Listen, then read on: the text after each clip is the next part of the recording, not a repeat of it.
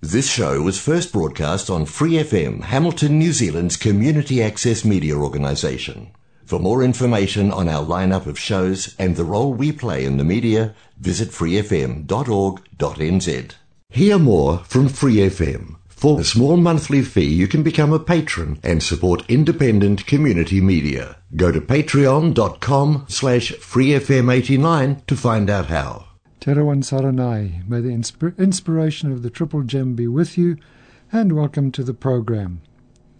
We are nearing the end of this series of programs on the path to enlightenment as practiced in the Gelug tradition of Tibetan Buddhism.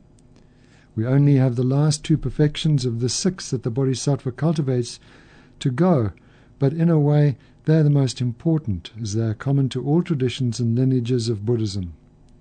I am, of course, talking about concentration, leading to calm abiding or samatha, and wisdom that comes from special insight or vipassana.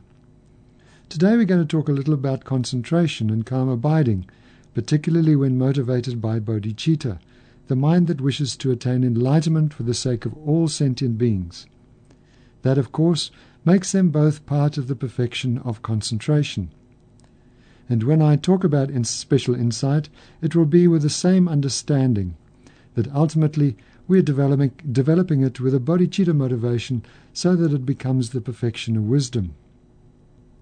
But before we go on, let's as usual set a positive motivation for the program so that its benefit won't just last until you turn the radio off.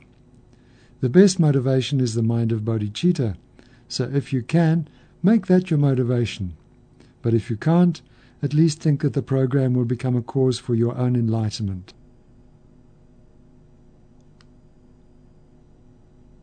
Thank you. Now let's do a little simple meditation before we go any further. Sit comfortably and bring your mind onto your breath or any object of concentration and try to keep it there without moving. Let the thoughts come and go, but pay no attention. Just let everything slide on by, keeping your mind focused on the object. If you do get distracted, just bring the mind gently back onto the object and concentrate again without any comment or judgment.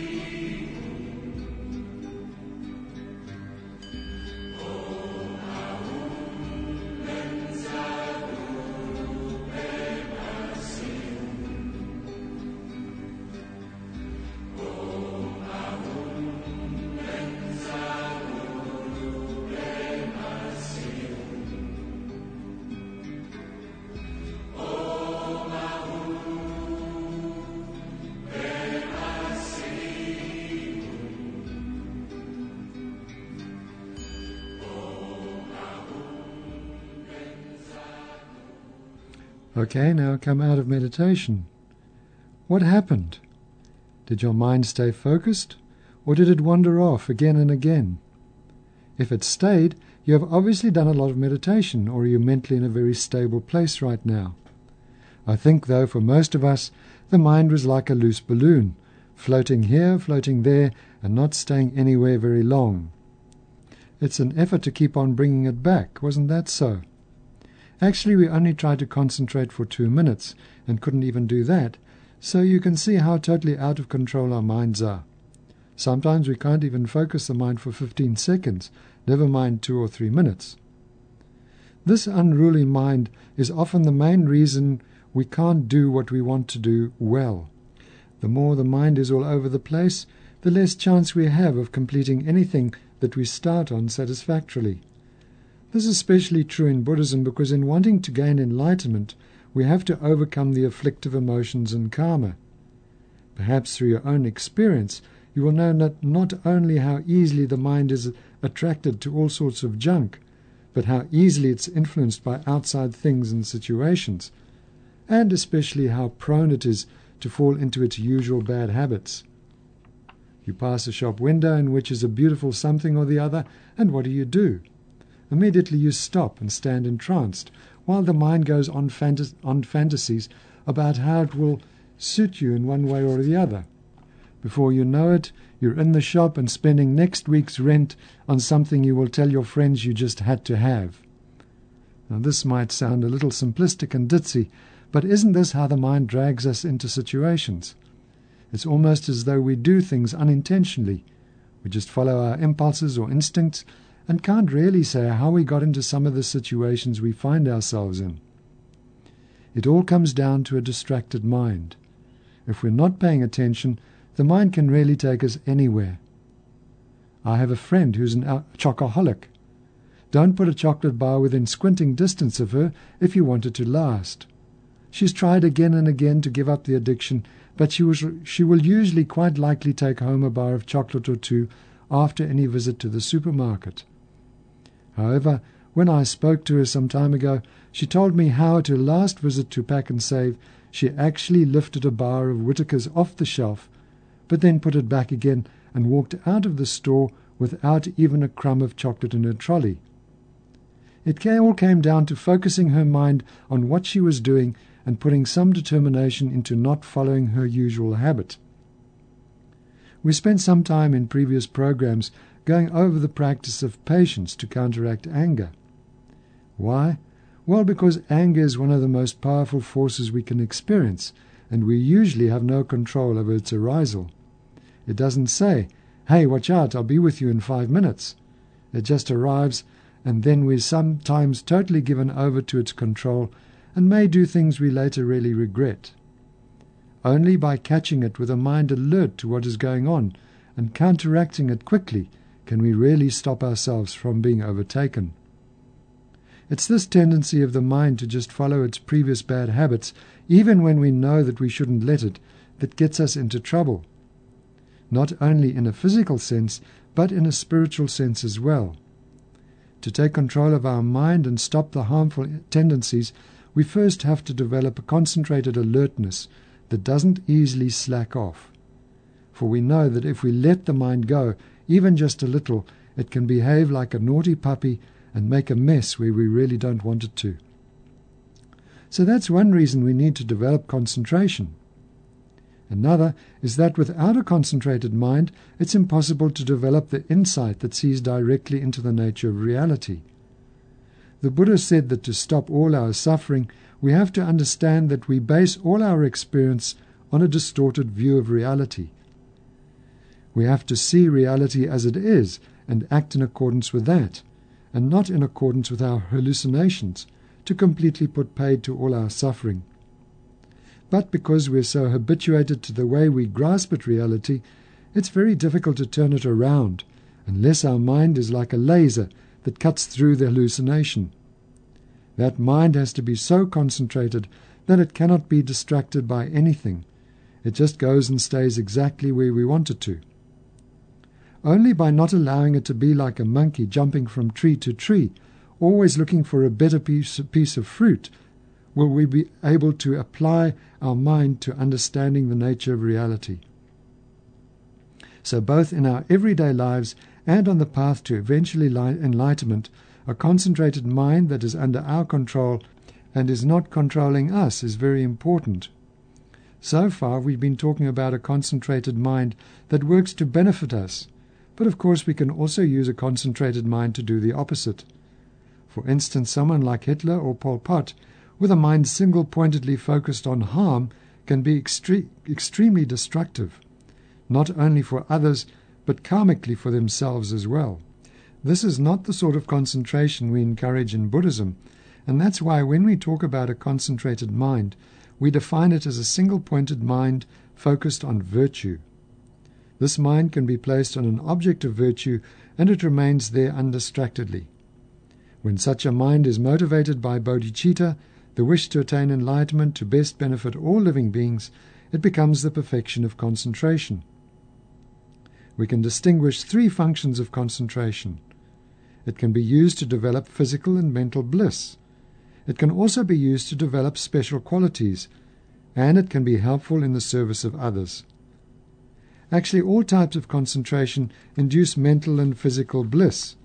But when we talk about the function of concentration that develops special qualities, we mean qualities like clairvoyance and clairaudience, bodhicitta, and so on. And if we use our powers to help others, we are engaging in the third function of concentration. Now, I've been talking about concentration in a general sort of way, but we have to differentiate between concentration and calm abiding, or samatha. Of course, calm abiding is a kind of concentration, but not all concentrations are calm abiding. When I'm absorbed in a book, my mind might be very concentrated, but I'll not be in a state of calm abiding. Calm abiding is a particular state of concentration in which the mind is able to focus on any object for as long as we want it to without any discomfort whatsoever. At present, when things are going well, I can sit comfortably in meditation for about an hour, but then my body starts to tell me in no uncertain terms that it's time to move. When things go badly, it tells me about its problems a lot sooner. Calm abiding is not like that. Someone who has it can sit for as long as they like, and this means months or years without the least discomfort.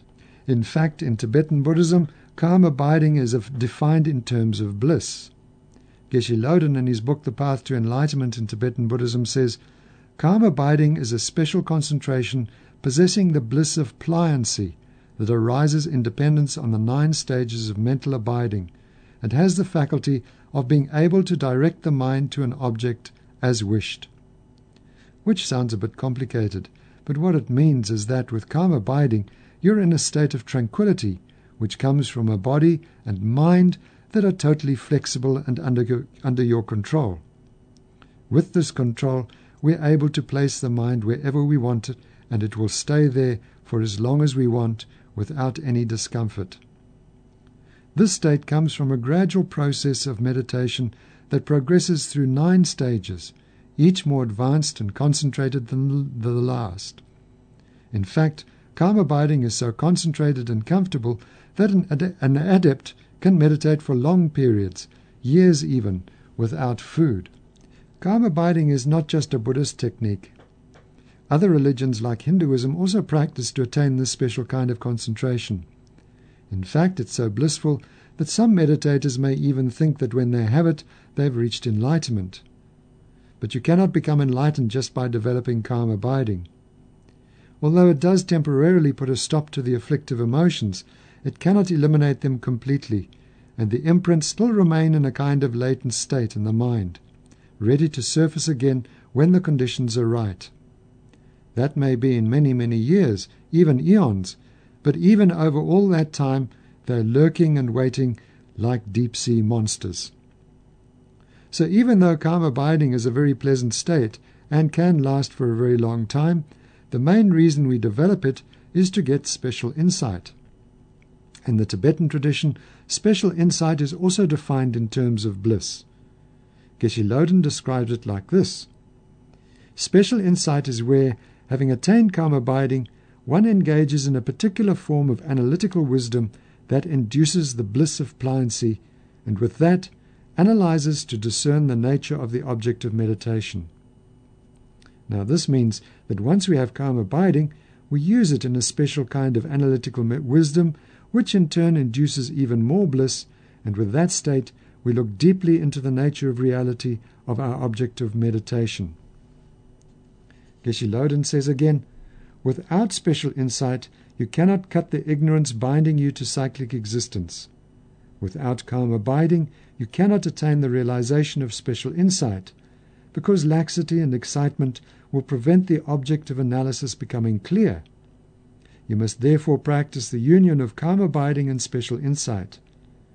If you wish to look closely at a painting in the dead of night, you would require a source of light. However, if your lamp were shaking or the flame were blown about by the wind, you would be unable to see the painting clearly in such a flickering light. In this example, wisdom is like the light, and you require wisdom to perceive the actual nature of the object of meditation. But if, like the lamp blown about by the wind, your concentration is disturbed by excitement and laxity, you will be unable to penetrate to a deep level of knowing. For that reason, you need calm abiding to steady the mind to be able to see clearly the nature of the object of concentration. And Geshe Loden also says, Special insight is the direct opponent of delusions, but special insight is powerless unless mounted on calm abiding. For that reason, for your, practic- for your practice of special insight to be successful, you must first develop the practice of calm abiding. You should then not delay in the enjoyment of the bliss of calm abiding, but quickly use, utilize it to gain the realization of special insight. The wisdom cognizing emptiness is very difficult to acquire because its object, emptiness, is very deep and extremely subtle. Without perfect concentration, it's not possible to penetrate to this deepest level of the nature of reality. Without concentration, it is difficult to gain any deep realizations. So initially, we must apply joyous effort to the cultivation of calm abiding. So now, when we talk about calm abiding in Buddhism, we very often link it to the practice of special insight. In our coming discussions, then, we're going to consider how to develop calm abiding how to develop special insight, and then how to train in a union of the two. First, let's have a look at the best way to develop calm abiding. Really, it's so difficult, even in the best conditions, to gain calm abiding that it will be very hard for us to get anywhere if we try to develop it without those conditions. For instance, if you think you're a pretty hotshot meditator and can gain calm abiding while still going about your everyday work, and looking after your family, you're probably deluding yourself big time. I'm not saying it's impossible, but for most of us whose minds are easily overtaken by excitement or dullness, it may as well be impossible. So it's best to leave all responsibilities, your partner, job, house, and children behind and go into a serious retreat for at least six months, and we may need more than that.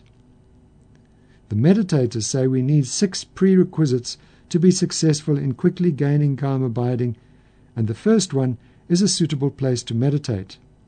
And that does not mean the kitchen table when you have six kids running all over the show. A suitable place will instead have five qualities. And these are the five we'll go looking for when we decide we are ready to go into retreat to train the mind in concentration. First is a place where it's easy to get hold of necessities like food, water, clothes, and so on for the length of your retreat. It'll be a bit frustrating if you organize everything for the first two or three months, but then after that you don't know how you'll get by.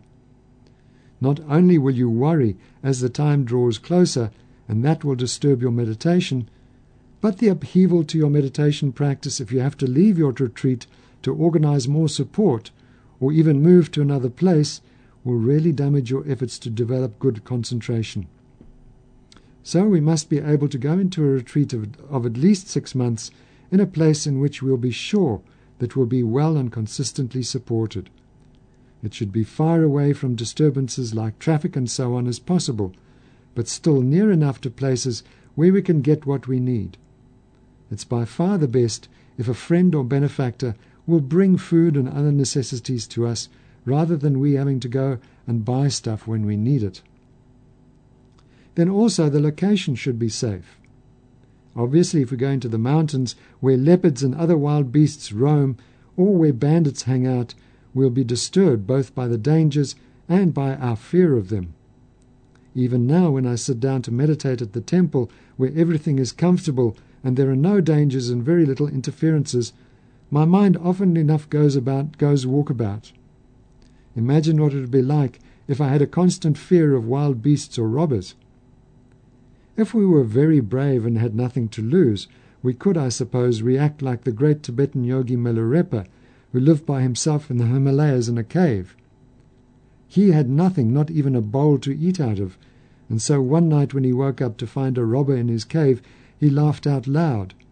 What, he asked, do you think you're going to find here in the dead of night, when in broad daylight I can find nothing?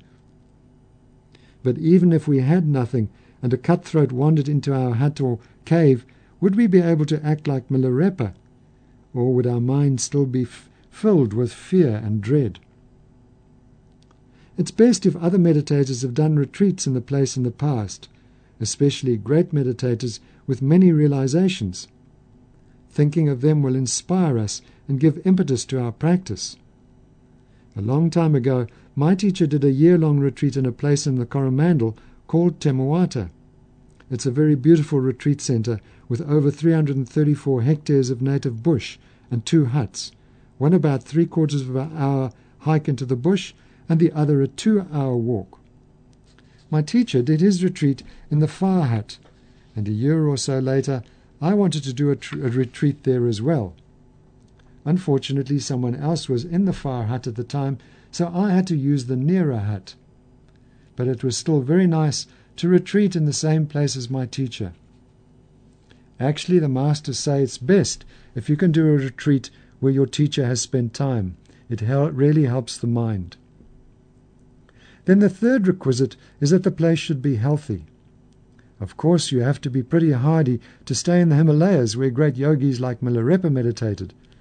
Often blizzards and storms pass through.